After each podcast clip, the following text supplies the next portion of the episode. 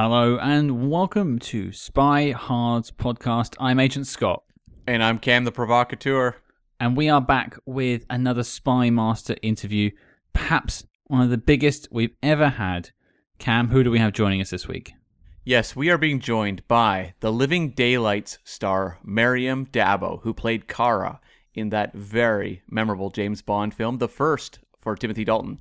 Yeah, I mean, at, at, time of recording, both of the Dalton films have just screened in UK cinemas. People are talking all about these films. The love is growing for the Dalton era. So I couldn't think of a more perfect time to share our interview with you than uh, you know as part of this resurgence of Dalton love and also part of our celebration for our 100th episode. So I think Cam, without further ado, roll the interview. And joining us now, it is yeah. Maryam d'Abo. Hello, Maryam. Hello, how are you? Doing great. We're really excited to have you on the show. Nice We're both you. big fans of Living Daylights. Thank you. Thank you. It's like you, well, you, you saw it before you uh, before you were born. I was born. I, I would have been about seven when it came out. So. Yeah. Okay. Yeah, 1987 when it came out. That's right. Yeah. Mm. Yeah. So, God, such, such a long time ago. Well, I think we'll yeah, um we'll just uh, get straight straight down to how you got started. I wonder how you got started in acting necessarily before we get to the Bond part, and maybe what led to Bond. So, what were some of your first roles you had, and what led you to Bond? Uh, I started acting in 1981. Um, I'm bilingual because I grew up all my life in France, so I did theatre in France. I did uh, two plays and one TV movie in France. Um, one of the plays you will know because it's been played all over the world. It's Cyrano de Bergerac playing Roxane. Mm-hmm. Um, and uh, I did a French TV movie there, and then another play. And then I was uh, involved in uh, doing mini series in in in England uh, uh, uh, in the eighties. Lots of mini series that were being done and that were being shot at Pinewood Studios when it wasn't on location. Um, and um, one of them was about the OSS organization um, uh, which was a lot of American t- um, TV series and mini series that were American that were coming to London at the time. Um, so a lot of British actors were working uh, in those mini series, and um, the Bond movie happened in 1986.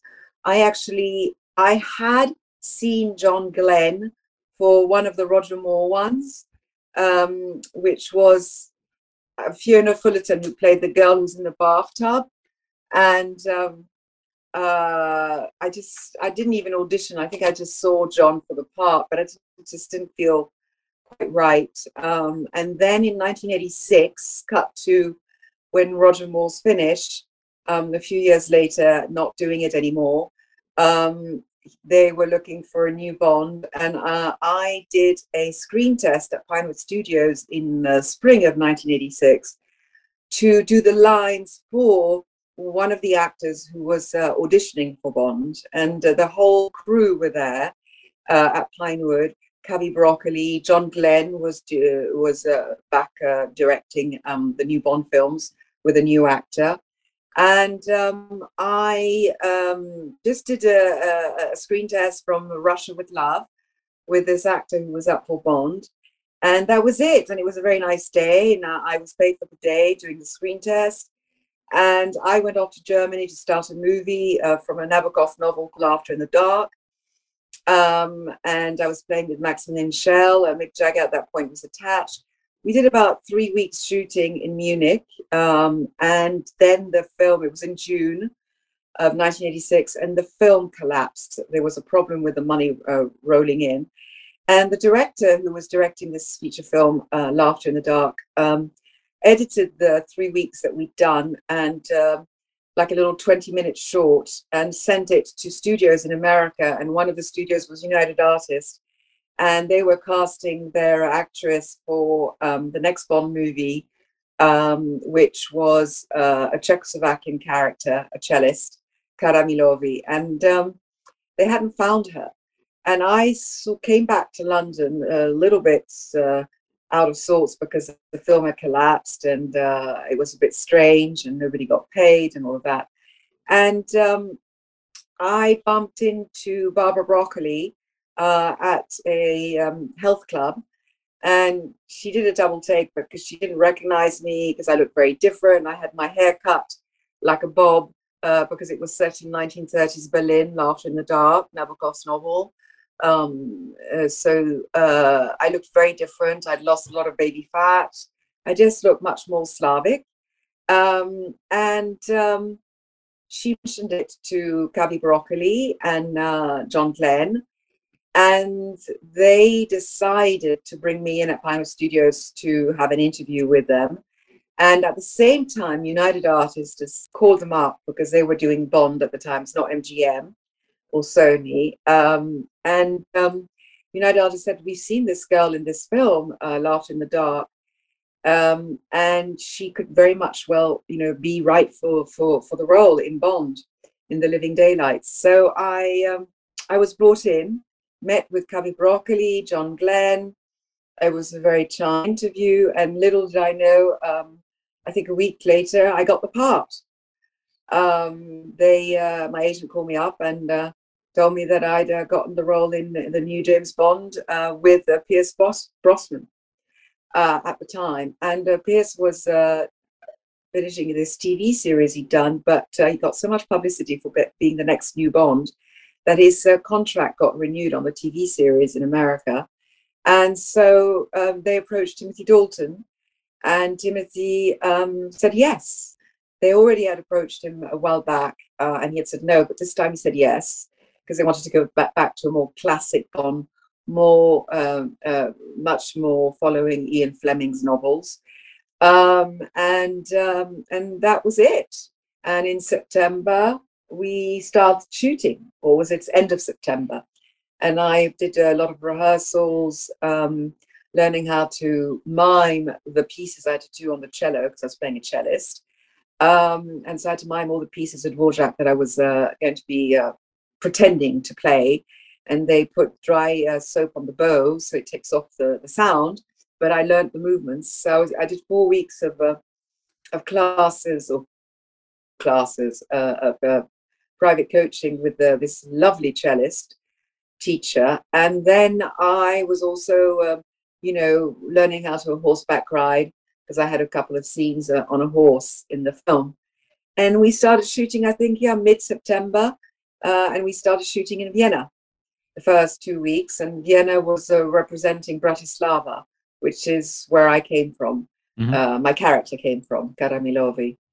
So, and then from Vienna, we went on to um, Morocco, where we shot for uh, six weeks six, seven weeks. We were in Tangier and then in the desert in Ouarzazate. And then we came back, we had Christmas break.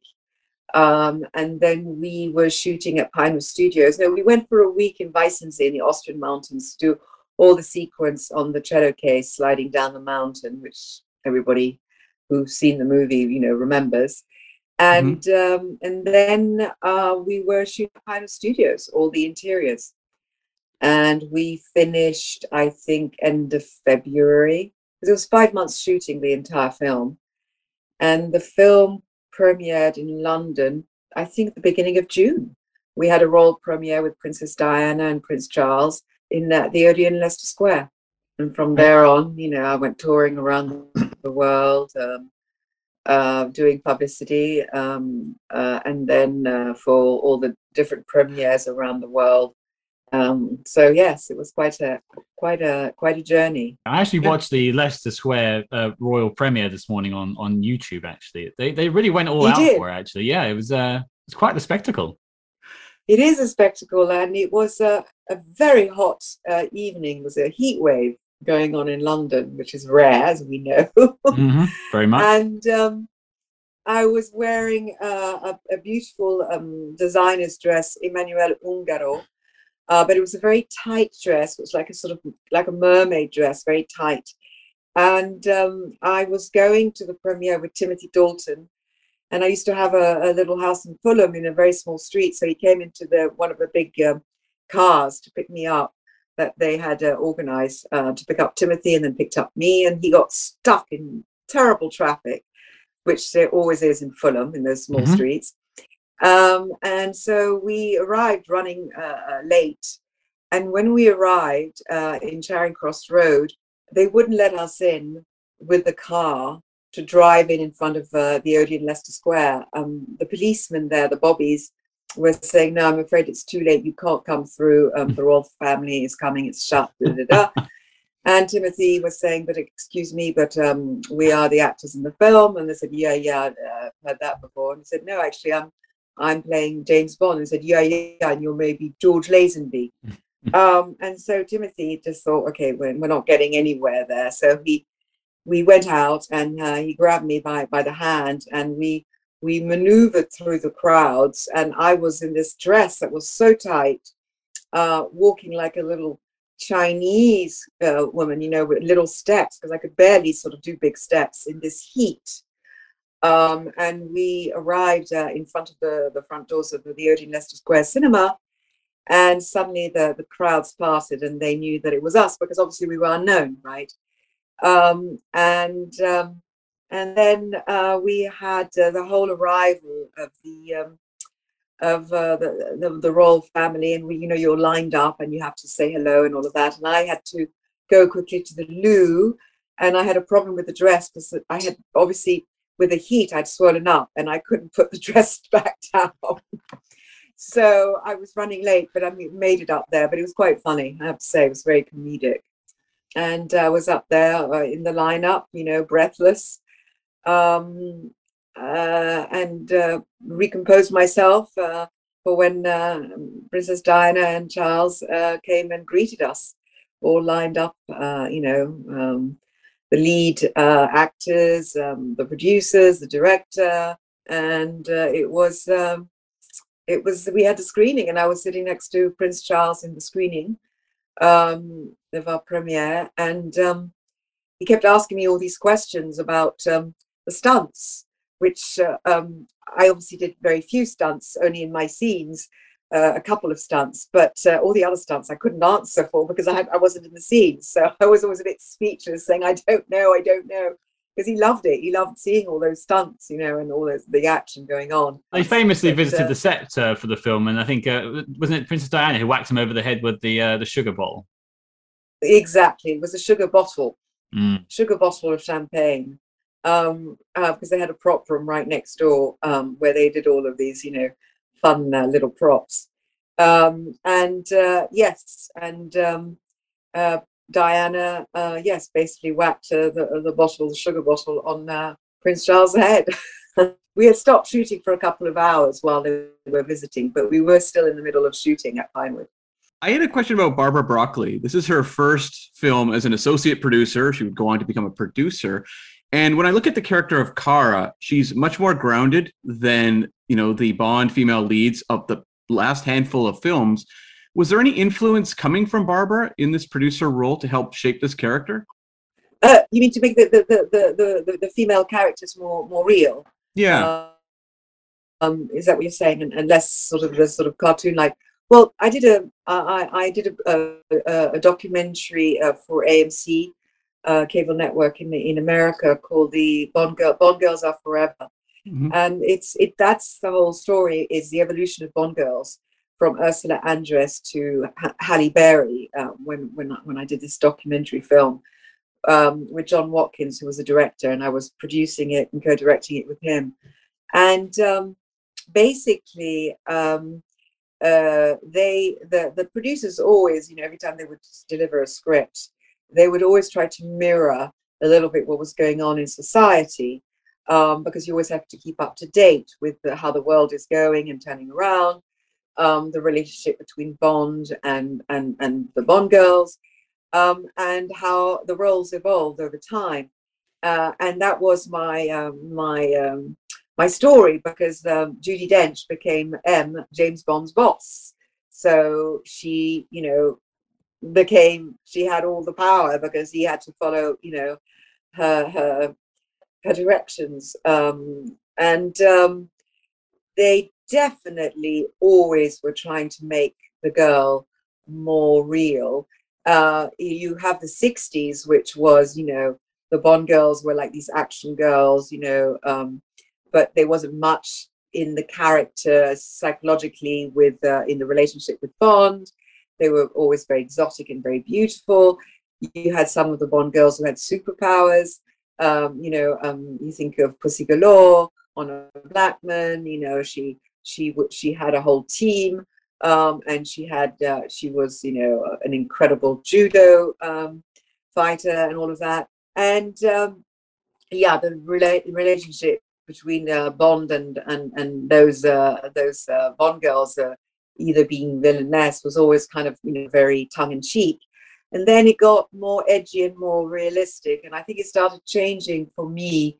Uh, well, after Octopussy with um, more Maud um, Adams, where she had a big role, uh, she had the lead, and you know she appeared twice in two Bond movies. Um, the Man with the Golden Gun where she was the girlfriend of Christopher Lee, and she was very much victimized and a victim, and, and, the, and the girls were always seen a bit like victims. Um, and all of that change in, in the writing of the roles. I would say I was just the beginning of it, the 80s, where my role had a bit more sensitivity. There was more of a relationship with James Bond. Um, she was a musician. So she was not some girl who had superpowers. She didn't know how to shoot a gun properly or anything like that. So there was a bit, a bit more of a of a of a realistic character. And then um, I think with Michelle Yeoh, it started changing a lot um, for me anyway. And um, I thought she was fantastic as, as as a Bond girl, and in fact, she's a much better fighter than uh, James Bond uh, was, Pierce Brosnan in, in in in the role but that's because you know they, they cast her because she was an expert at that you know she was a big star in asia as you know for all those um uh was it kung fu fighting or whatever she you know she was uh, a martial arts mm. uh, extraordinary character and um and a very good actress so they started evolving with with michelle yeoh that was the 90s and then you had halle berry who came along and who was much more challenging with bond um, so it did start before, uh, before these um, these ones with Daniel Craig. Um, you know, the Casino Royale, as you know, it's uh, it's uh, taking uh, uh doing a remake uh, of Casino Royale, um, and that was from Ian Fleming's books. Then they started, you know, inventing the scripts, um, and uh, um, there has been a an evolution, and certainly in the last two with Daniel Craig, because um, he has a, a, proper relationship with this this girl, and she reappears in the second one in the last sort of swan song for uh, for Daniel Craig, um, and um, I think uh, I think that's that's great. I think it's it's it's important that you know there's this evolution, constant evolution, and mirroring society. Um, I do miss um, certain characters. Uh, I loved um, Judi Dench playing M. Mm-hmm. Um, I thought um, because it was also mirroring what was happening in MI5. Stella, Stella Rimington, who became, uh, you know, head of MI5 in in, in London, and um, and there was a lot of spunk to the dialogue, you know, and her relationship with with with with, uh, with Bond, uh, very witty, um, and uh, certainly uh, real competition going on, you know. And um, I liked that sort of uh, um, personally, that um, that sort of uh, energy that was going on between, uh, you know, like the way Bond used to flirt with with uh, Miss Moneypenny, you know. Um, and I felt in this new Bond film, which much more of an edgy, serious Bond film, but an homage to a lot of the old Bond movies. Um, I thought Daniel Craig's uh, uh, role was uh, much fuller. And that's not only Barbara. Um, of course, Barbara has a huge influence on making the women's roles um, stronger. Um, but it's also Daniel Craig, who I think um, came along more and more as a collaborator. Um, uh, you know, uh, as his character was evolving. He did what three, four bonds so and in his last one obviously this this big relationship he has with this this this this woman who's a daughter of a scientist and and um uh emmanuel uh, uh you know Léa Seydoux is uh is uh is uh, great um i i think i missed a bit more humor maybe mm. in, in their relationship maybe um but you know it's a generational thing you know every sure. time I meet somebody uh, who's seen a Bond movie, you know, if they're in their 60s, they say, "Oh, I loved, you know, uh, uh, Sean Connery." Uh, if they're in their 50s or 40s, 40s, they'll say, "Oh, I loved Pierce Brosnan," you know, or Roger Moore, you know. So it's really a generational thing. Uh, I think uh, there is no right wrong, I, I, and what's marvelous is that, that you know you have this series where you do have the choice. Well, you, you mentioned Michelle Yeoh before, and I, am not sure you give yourself credit enough there because I think the change really started with you in terms of the the more progressive female character. I think my in, my in my, my character was more human. Yeah, more human, definitely. Yeah, because it's very naive because you know anything about the you know the world of uh, spies and uh, secret agents and all of that. So she was extremely innocent in in that way. She was a hmm. musician, you know she she was she didn't have any uh, she was not the daughter of a scientist or you know what I mean. So she had no yeah. none of that um, narrative with her. So she was extremely yeah she was extremely naive and she fell in love with Bond. You know so well, who wouldn't? He, he was uh, not only you know exactly handsome and all of that, but he also he brought her to the West for her to have a career. Mm-hmm. You know. Well, yeah, what was musician? So that was an important factor if we're looking at the the, the character then uh, uh, of Kara, what was the difference between what you were initially pitched towards what actually you ended up on the screen? What did you help develop that character into? Because I think, I, I, from what I've read, you played a strong part in this, and of course, you then went on to do the documentary as well. So you clearly care about this aspect of, of the Bond world. So. How did you help craft that character, and how did it change? No, well, I, I never changed the script. there was no improv or anything like that. There was no. There was the script was as is Mm. Um, and what you see on the screen is the script. Um, so I had, that was never, never altered in any way. Um, so I sort of just tried to make it my own. Um, of course, I had um, a wonderful um, uh, dial- this wonderful dialect coach in Washington, who was uh, helping me do this sort of Czechoslovakian accent that was audible, understandable for the American market, you know, as mm-hmm. opposed to a very strong Czech accent. But um, I just kept thinking, I've got to make her human. I've got to make her real and and and in the moment. Um, uh, and uh, I, so that's really what I worked on, making her as human as possible, and uh, responding. How would this character respond in crazy situations of you know car chases, you know, being shot at and all of that. So that was, you know, that's that that's background work for an actor. So, um, but I just made a as as as human and as uh, um, as uh, uh, uh, what's the word? Um, very um, uh, alive, you know. Mm-hmm.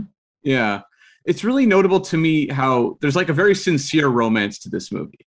It's like quite, you know, like poignant and touching at points and I would just love to know about working with Dalton to make this relationship really work in a massive scale movie surrounded by, you know, all the action, all the locations, all that sort of stuff.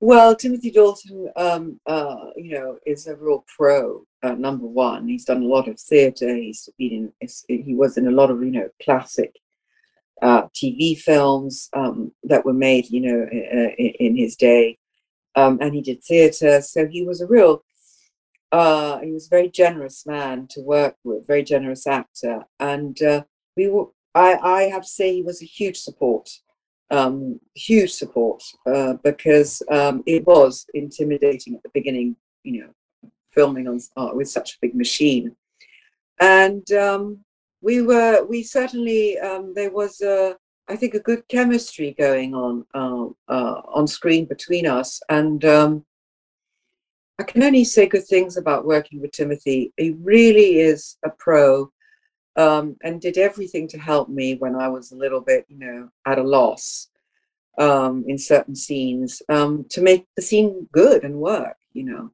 So uh, I'm very, very happy that I, I did it with Timothy. You know, he was my Bond, I guess, you know.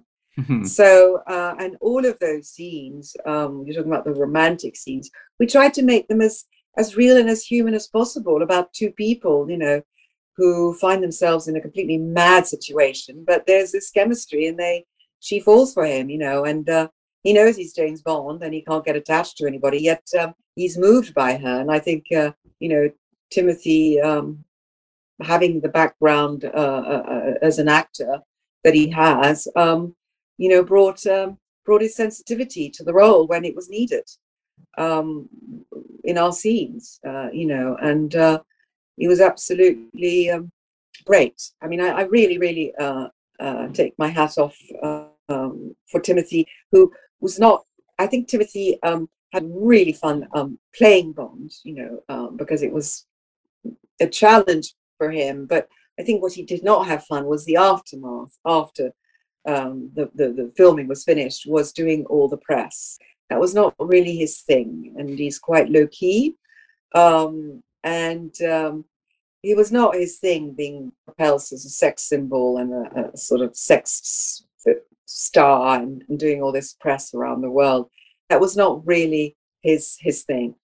But um, working together was uh, very special uh, and will always be a, a lovely memory. And um, we, it was a very happy uh, uh filming or hmm. shoot mm. for all of us you know the fam the, the crew became a big family because we were on charter planes all together flying to morocco then flying to austria or you know when we went to vienna so we got to know each other all very well um, and there was a real trust uh, which is also thanks to Cubby Broccoli, uh, um, who was a wonderful producer, and he certainly produced the film that I did. I think it, I can say this was the last film that he properly produced because then on the one in Mexico that he did with Timothy, he was ill mm-hmm. um, and started being ill. And uh, it was much harder for them to shoot in Mexico City with the pollution, with the studios, the communication, the Spanish, you know, and all of that. I think it was much more challenging for them. And on our film, of course, it's always a challenge for them making a Bond film. It's not easy. Um, don't think it's all glamorous and fun. It's a lot of hard work. You can imagine all the obstacles for the producers, you know, when we were doing all the, the shooting in Morocco, um, bringing in all these guns, you know, by plane and all of that. You can imagine the paperwork, the this, the that, the, you know. So um, it was uh, uh, complicated, but we had, we really, it was a very happy film set, really was. And John Glen, very easygoing as a director, very experienced because he'd done uh, quite a few Bond movies with Roger Moore. Um, he before had worked as an assistant editor um, with um, David Lean, um, and um, he understood how to cut a movie. So when he was doing all the action sequences, he knew exactly where he was going to cut. Mm. so you know, there was a real professionalism and a real, yeah, it was really rolling. It was great. It was great, and uh, we also had a lot of fun. You know, in the evenings when you're stuck in the desert, you know, and there were a lot of like fun moments um, with all of us. Um, and Tangier was fabulous. But it was it was complicated for the the producers because uh, we were shooting in Morocco, and you can imagine uh, all the, the the the stuff they had to deal with, you know, to uh, to shoot there and get permission and this and that. But um, on the whole, anybody you can ask who was on the Living Daylights, they had a really, really good time. We we spoke with um, John Glen recently. Actually, he did mention working with you, and, and and it's kind of the reason why I actually originally got in contact to to speak to you. It's kind of how I worked my way here. But um, speaking of what you just said as well, and he spoke quite highly of the set and enjoying the production of Living Daylights. Is there any stories that stick out to you of just from making the film? Any particular moments that you think back on fondly? Um, well, I do remember I remember, um, you know, because I, I, had to learn how to horseback ride, and I had this beautiful white Arabic horse. And I remember the, the poor horses were all coughing a lot. There was this coughing virus going around uh, amongst the horses. Anyway, these gorgeous Arabic horses, and mine was uh, white with a long crane, just gorgeous. And uh, um, for us to sort of get, you know, a hang with with those horses and, and get to know them, we went um, once or twice um, riding in the desert uh, with the stuntmen. Um, and um, I was the only girl, so I loved it. I was like Lawrence of Arabia. There I was with all the stuntmen, uh, uh, Art Malik, Timothy Dalton, you know, it was just fantastic. And we'd go galloping in the desert. And I, um, I absolutely uh, loved it. It was just such a, a moment of joy and beauty because we came back at sunset and the, the sunsets and the dawns uh, in in in Morocco in the desert were just mind blowing. So we had to get up at five in the morning, sometimes four thirty, because you know um, daylight was very early, four thirty in the morning to go into the makeup bus. Um, but um, it was absolutely stunning, and um, I do remember um, the crew. Um, the crew were complaining about Moroccan food when we were in the desert. You didn't have much choice. You were not in a hotel, you know. I mean, there was a hotel, but it was very limited. And I think the, the crew were getting a bit of a stomach problems, all of them. Um, and so uh, Cubby Broccoli um, uh, had uh, flown over from Italy some pasta, and Barbara Broccoli um, took over the kitchens um, with a couple of others who helped her um, to make pasta for the whole crew one evening, and that was a lot of fun was great. You can imagine how they were so happy to have, you know, as far as they're concerned, normal food. so there, there was a no, there was a real camaraderie and a real. Uh, it was really nice, very very nice. I would love to know if you've noticed a difference in how Living Daylights is received then versus now. Well, first of all, it's slightly politically incorrect um, because at the time um, the Russians occupied Afghanistan and mm-hmm. uh, the Mujahideens, who were not necessarily all Taliban's, but some were at the time, were being glorified because they were helping the West, right, mm-hmm. uh, under the Russian occupation. So that's kind of changed today radically. So if you watch, if you watch the Living Daylights, I'm like, oh my god, you know. um, especially that now today you have, everything has to be politically correct, whatever you say and all of that. People are very sensitive. Um, but when I, I watched it, there was a, um, um, after 37 years, how many years has it been now since 1987? 37 um, years. Yeah. 34 because I was born that year. So after 27 years, you were born that year, right? Sorry.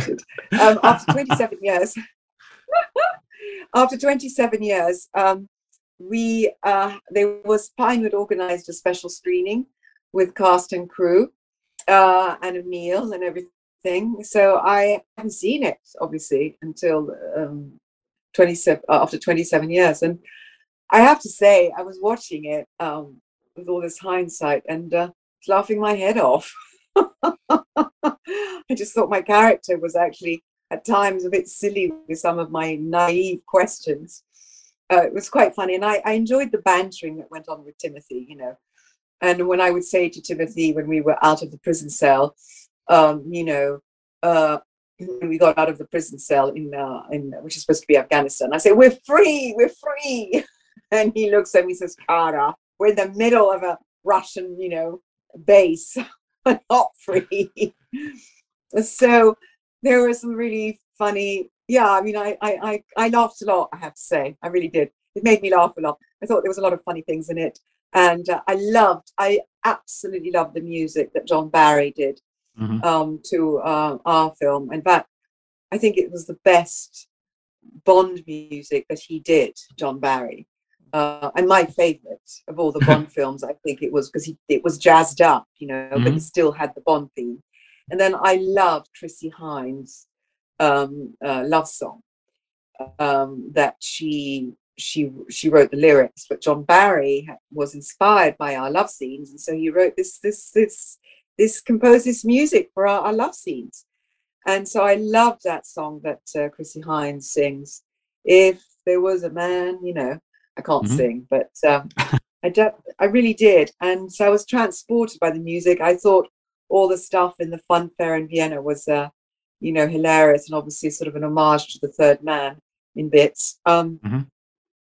uh, and um, I loved seeing the villains, you know, and um, Jeroen Krabbé and Joe Baker and, and Art Malik playing very, very handsome Mujahideen. Um, and um, and I I actually, you know, I really liked Timothy in it. Um, I thought he had a uh, he'd found an integrity in Bond. You know, he, he brought a different Bond. You know, every every actor that's played James Bond has brought their own, you know, into the, the character. And, I, I, I know he was criticized a lot by people who wanted more humor, but now when you look at it, it's full of humor compared mm-hmm. to the ones today, you know. I Mhm. find it now it's so so witty. Uh, but in, in those days, when the film came out, it was not as witty as uh, under Roger Moore. You know, obviously because Roger Moore, you know, played so much on his brilliant wit that he had. Mhm. So um, yeah, I uh, I you know I had a good time watching it. I had a good time, and obviously as an actor, you're always thinking, oh my god, I could redo this scene. You know. Well, it's, it's interesting that you mentioned uh, going back and watching it again. I want to touch on the Bond Girls Are Forever documentary in a second, but I did have one final Living Daylights question, and that is obviously you revisited it on the 27th anniversary. Looking back on it now, what are you most proud of about the film?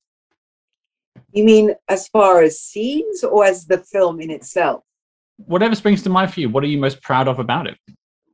Um, I'm proud because it's uh, it's definitely takes you uh, you definitely travel in these great locations. Um, I think um, I'm really proud of. Um, I really really loved the music in the film.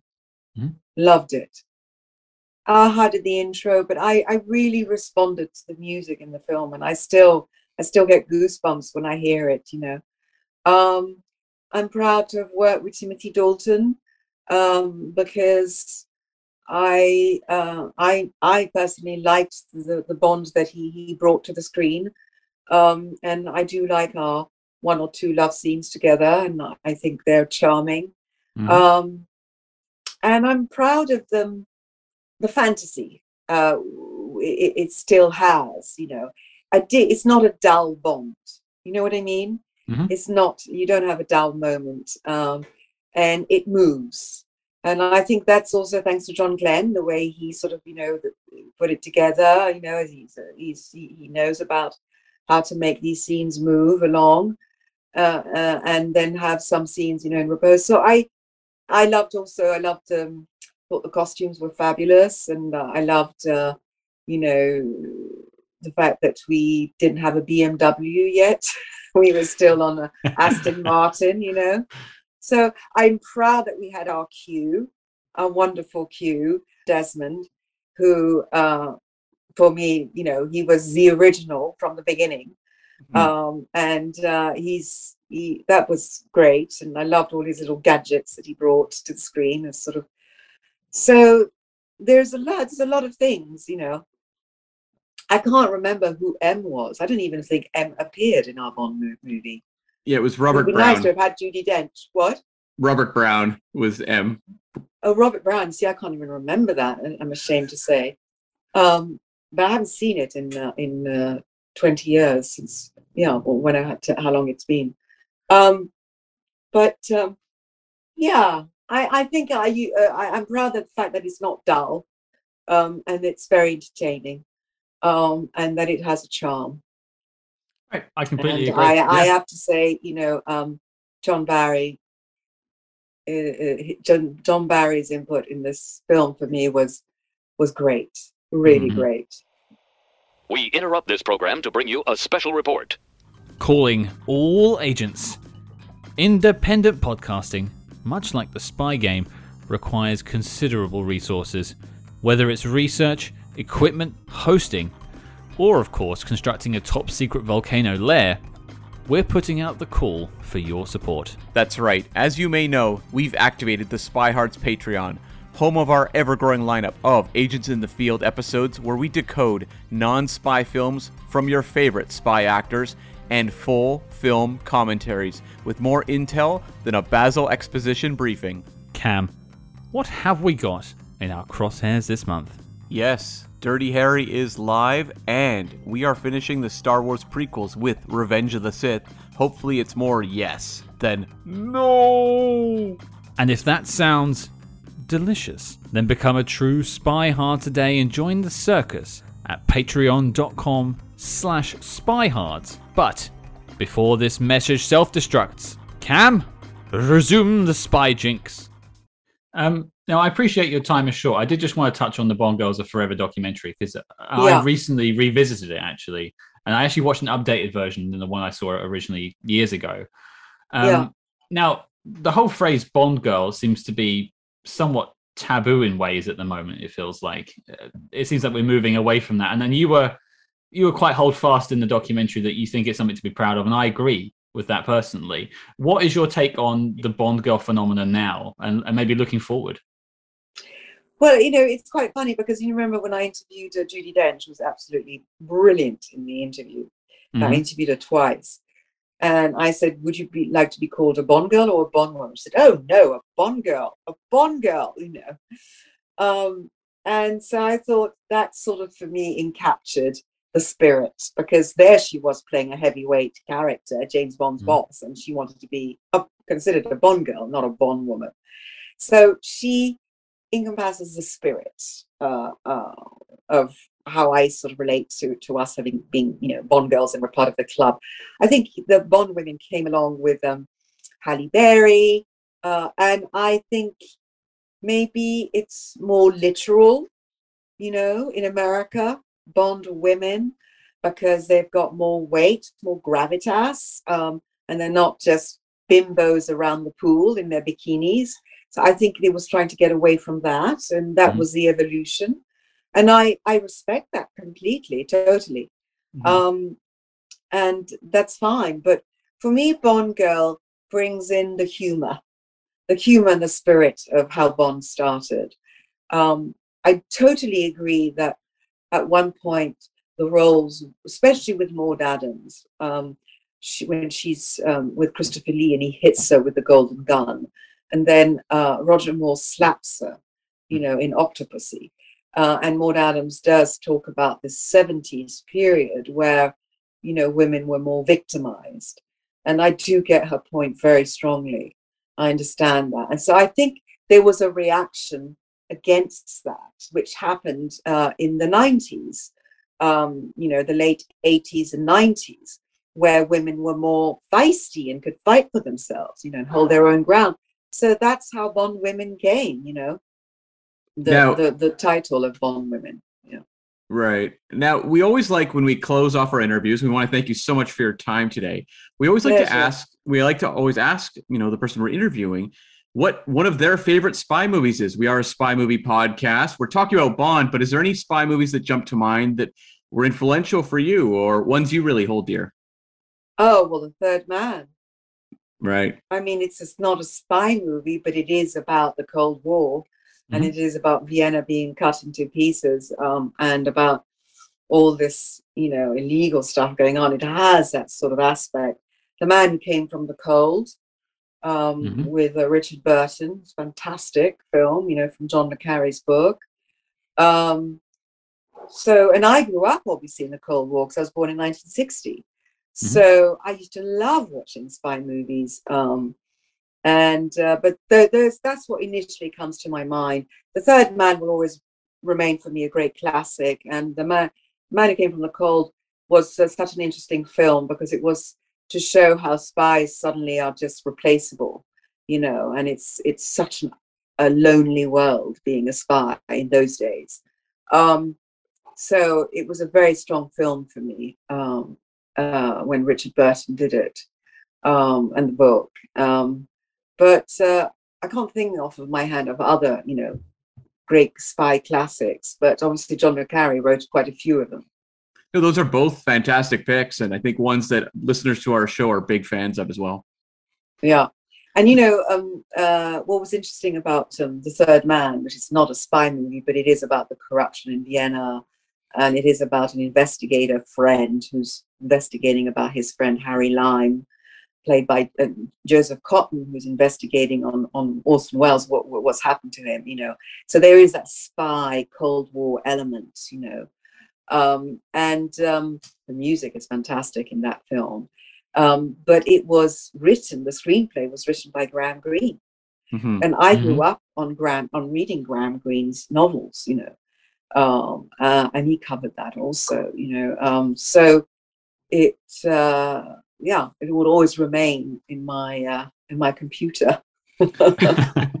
I think we recently spoke about. I think Ministry of Fear was a Graham Greene. Yeah, Yeah. yeah. Yeah.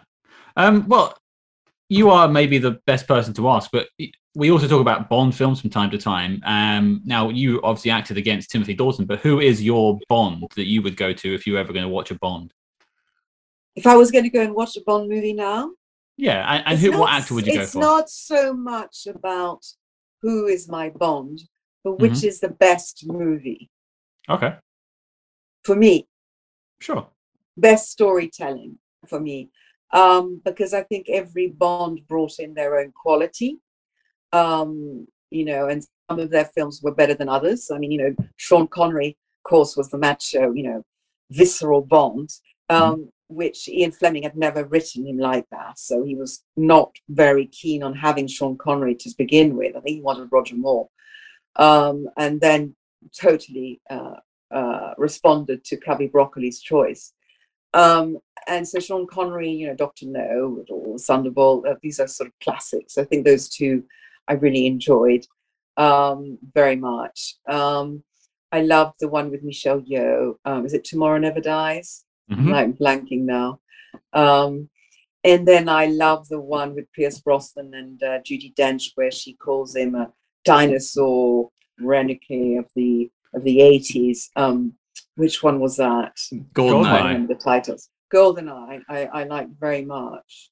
Um, and then I think Daniel is a very strong contemporary Bond. And I think after 9 11, it was very much Barbara uh, Broccoli and Michael Wilson who was supporting the idea of bringing an unknown. Mhm. Well, and he was not a star at the time. He was he was a, a known working actor in England and a very good one. Mhm. Um, and um, they really fought for him with the studios, and uh, they won.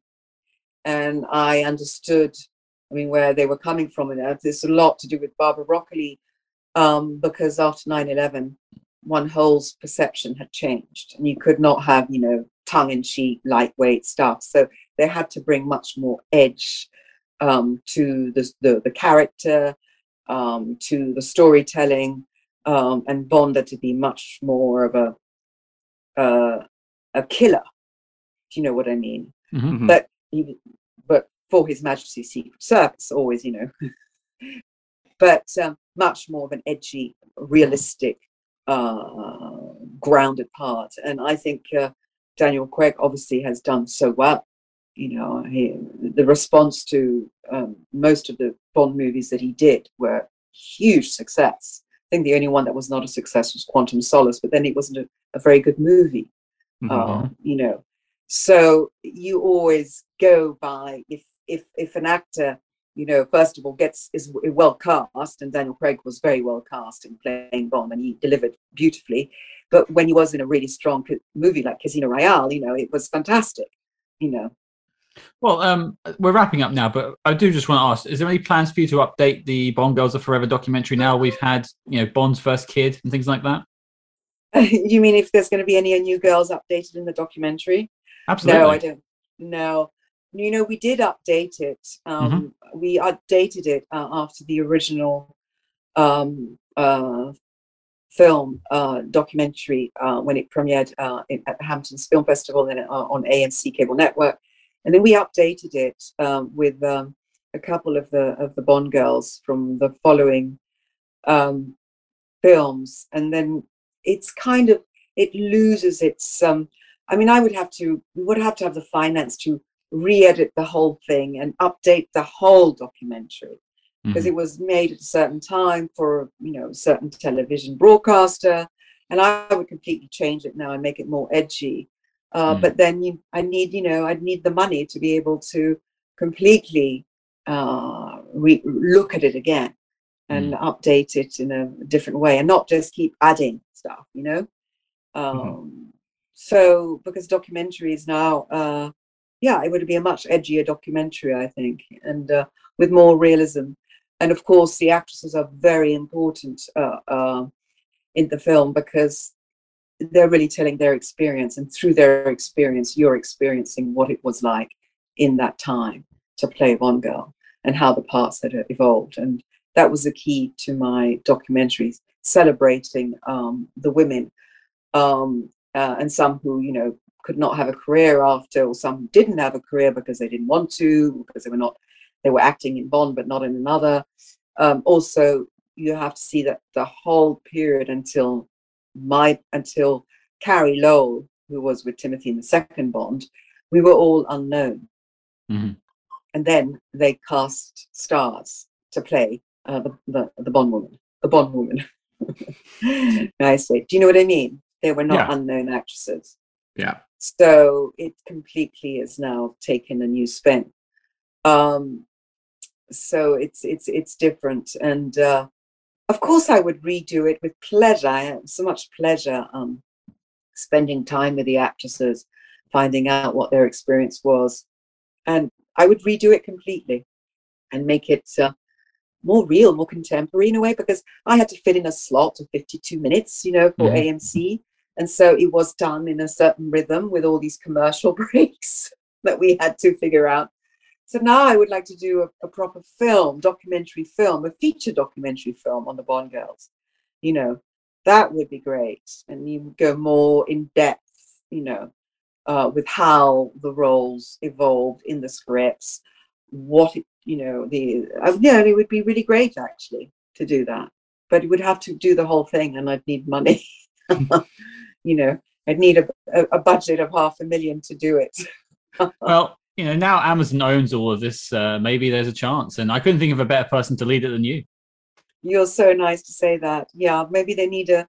Maybe we got to see who's going to be what's going to be the next Bond movie, and then maybe it might be interesting. Yeah, um, is- to then, yeah. I want to, I want to thank you, Marion, for taking the time to speak to us. Before Thank you, leave us, before you leave us, is there anything you're working on at the moment you want to talk about, or any causes you're passionate about you want to just shout out on the show? So and films, you know, they come and go. I don't know. So we'll see. See. And I'm also uh, putting together a documentary because I've I've produced a couple of documentaries since Bond Girls Are Forever. Mhm. One on female war reporters, again on women. Then one on surviving uh, brain uh, hemorrhages because I had a brain hemorrhage in 2007. So it's about the survivors' uh, stories. And uh, now I'm putting a a documentary together. It's going to take a few years about the Georgian migration because I'm half Georgian and Mhm. it's about this first migration in 1920s but it is also universal topic because it's about migration and the problems today and all of that so it's but that's a long project so there we are and if i'm cool. if i play if i play james bond's uh, grandmother next time i'll let you know Well, Miriam, unless you have anything left to declare, um, we want to thank you for joining us on the show. thank you thank Yeah, you it's so been a real pleasure. Me. okay take care bye Take care. All the best. bye And there you go. That was our chat with Miriam d'Abo. Again, I want to thank her for taking the time to speak to us today. It was a cold and dreary day in London, but she certainly brightened our skies. Definitely. And I rewatched um, The Living Daylights the night before we did this interview, and it was really interesting to hear her talk about the evolution of the Bond girl character because Kara really does feel very different when you measure her against a lot of the women who appeared in the um, Moore era.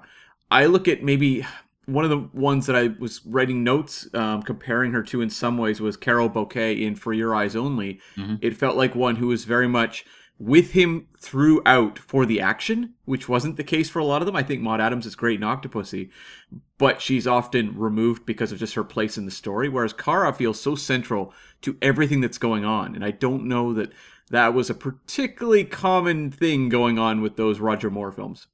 And, you know, I think she didn't give herself enough credit, and I pointed it out in the interview. I think the change to Dalton made a, a, shift, a seismic shift in the Bond world. And I think having a more serious Bond allowed them to have more serious Bond girls. And I'm using that phrase because she approves of it Bond girls.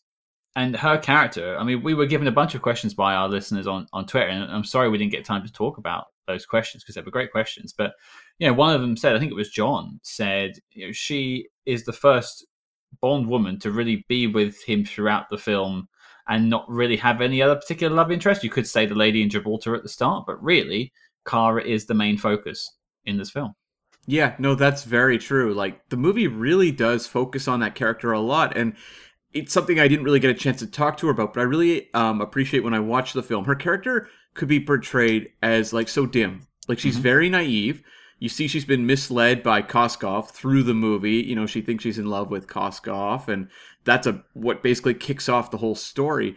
And it's a character that could easily just portray, be portrayed as just hopelessly naive, like a character you're rolling your eyes at. But there's like an actual strength and an agency to that character that emerges throughout the course of the film. Like it feels like they're evolving her throughout the course of the movie, which is not super common. It did happen. It's not like this was the first time, but it does feel different in it in the way they handle it than the past. And and also, you know, you talk about the Living Daylights, and a lot of people say, you know, Goldeneye was the first post Cold War Bond film, and it, it, technically was more or less. But you know, this is in my earliest memory the one to deal with the Cold War more, like as a defecting spy and things like that. I think they were more just the USSR earlier on.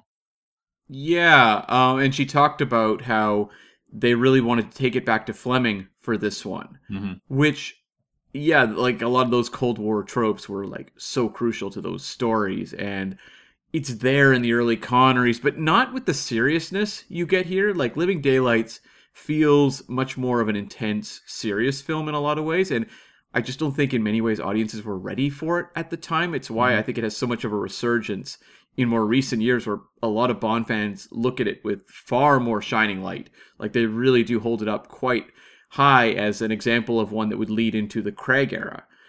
I do think it's fascinating though. She talked about how, you know, Pierce Brosnan was originally going to play Bond in this movie. It would have been just interesting to see Pierce Brosnan in a much more serious Cold War spy film because he, ha- you know, his era has its own unique feel. It, his movies don't feel like this. No, I mean we'll get around to tackling the Dalton films at some point down the road, and I'm looking forward to going back and really diving into them. But I, I, from what I've read about this film, it was a lot of Timothy Dalton pushing for the more literary Bond, the Fleming Bond, and so I think having Brosnan on the project, and especially coming off of Remington Steele, which is a, a light comedy, uh, I think you would have had a bit more. I think you would have had a bit more yucking it up to be honest with you. I think this film would be slightly more comedic. And this is not License to Kill. This is not a, a somewhat dour film. This is full of comedic bits. So I, I actually think he would have had more comedy in it. Yeah, I mean, I remember interviews with Dalton where like it, they said he like read all the books and everything and really came in prepared to tackle the literary roots of Ian Fleming. I don't know that many past Bond actors had done that. I don't know that George Lazenby was going in being like, I've read all the books, and guys, I have some ideas. Kilts. Kilts are my idea.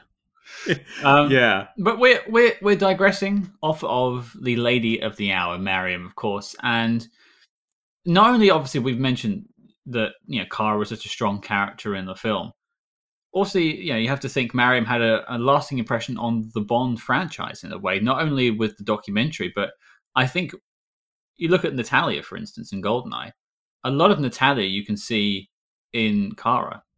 Definitely. And also the way that they deal more seriously with the romance in this movie, that was obviously to do with the AIDS crisis at the time. They wanted a more monogamous bond. Um, but you see how the relationship he has with Kara on screen feeds into how they handle relationships going forward. Like, I think you know, we talked about how much we loved Bond and Natalia together in Goldeneye. But I think it's like the relationship with Bond and Carr here that gives them the confidence to tell these types of stories and to continue to evolve them until we get to like the Craig era. You've got characters like Vesper and Madeleine Swann in those relationships. So like Kara to me feels like in some ways leading into that sort of, you know, handling of those relationships.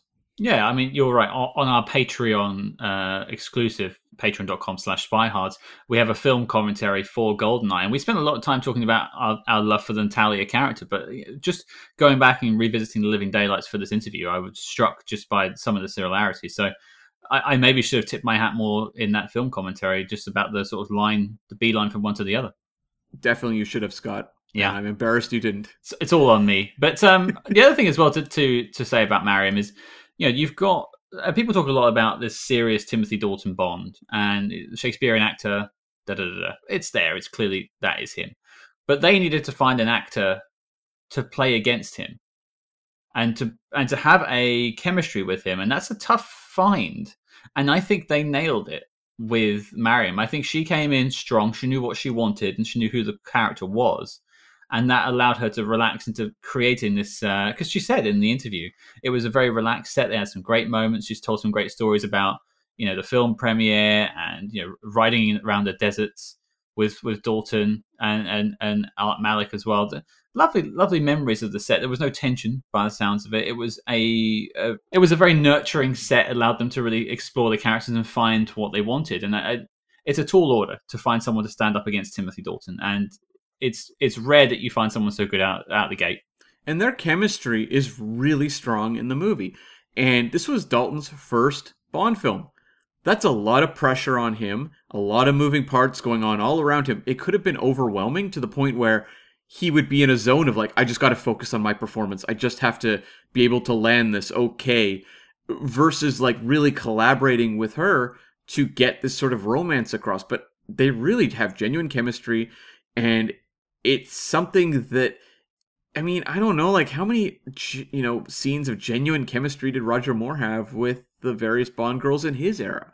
Not that many, really. Not like this. Like, there's a tenderness to this relationship that I think really works. And I think a lot of that comes from just the way that um, Maryam projects, like, the vulnerability of that character. So it was really interesting just to hear her talk about finding that sort of, um, you know, that sort of central romance amidst a gigantic production happening all around them. Now, what listeners don't know is you do a lot of research for these interviews, and so do I.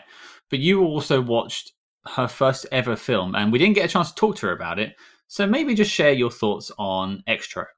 Yeah, Xtro is a 1982 sci-fi horror film that she appeared in, and I will say narratively pretty messy. Um, it kind of goes all over the place, but in terms of like 80s prosthetic effects and body horror and um, kind of a very dark riff on the ET kind of concept where you have um, sort of this extraterrestrial invasion happening towards a family in crisis. It really examines that in like a horror movie way. So it's a very interesting movie. I think it's aged, you know, questionably in a lot of ways, but in terms of like gooey practical effects and atmosphere, it still does hold up pretty well. And uh, what is Maryam's role in the film? She plays um basically uh the maid, I guess, or um, she lives with the central character and her son and helps look after the son. I don't know what the exact role would that would be. Maybe a bit bit of a nanny. Sure. Okay. No dinosaurs though. No, and she um is turned into a incubator for some sort of alien eggs at a certain point in the movie. Well, that's a turn. It is a turn indeed. Uh, Kara did not go down that road, thankfully. No, no, thankfully. And, you know, of course, Maryam helped create the Bond Girls Are Forever documentary that's had two versions out there now where she sort of charts the course of the Bond girl phenomenon and speaks to a lot of the actors involved, you know, all the way back from Ursula Andress, she's spoken to, all the way up to Halle Berry, Judi Dench, Sophia Marceau. Um, she's spoken to a lot of the a lot of the seminal Bond girls. It's a really fascinating documentary, and I was glad to get a chance to speak to her about it. We were very short on time, so I would like to have dived into it a bit more. But you know, she's she's very open to uh, doing an update, and I think the update is due actually. Yeah, I mean, I remember watching this documentary back in 2002. Seen it a couple times, and I would like to see it you know, evolve into something else in the future. Uh, she talked about how unless they got money, you know, probably unlikely. But it does feel like a fun work in progress to continue to examine with each new era because I think the perception of what a Bond girl is changes pretty drastically with every passing era of an actor. Yeah, I mean, we've just gone through the era where Bond's had a kid and been blown up. Yeah and there's a female 007. I mean, this is way past the release of No Time to Die, so we can say that out loud now. That feels nice. But you know, well, we did briefly speak to her about the whole Bond girl and her thoughts on it because you know some people now are kind of against the phrase and they find Bond girl to be a bit dismissive and derogatory towards women. But it's it's nice to know that the people that actually played the characters don't have the same feelings. Yeah, I mean Judi Dench, stamp of approval right there, I guess. What more do you need? Right. And and then finally, we uh, spoke to her about you know her favorite spy films, and she actually went off of the the beaten track. She went down Le Carré. She mentioned the Spy Who Came In from the Cold and The Third Man, which we would count as a spy film. Mm-hmm. We will be tackling that in the future. I am looking forward to um, doing The Third Man, and of course, it's notable that um, The Living Daylights features an homage to the Third Man. So yeah, It all just comes round in one neat and tidy circle. definitely. Mm, That's better. Cam, what do we have next week? Yes, we are tackling the 1981 Donald Sutherland thriller, Eye of the Needle. Yeah, this is not one I've seen before, but uh, to start this new 100, we just celebrated our first 100, but to start this next chapter on Spy Hards podcast, we thought, hey, let's do what we do best. Go a little bit obscure and try and find an interesting film that may have been forgotten about.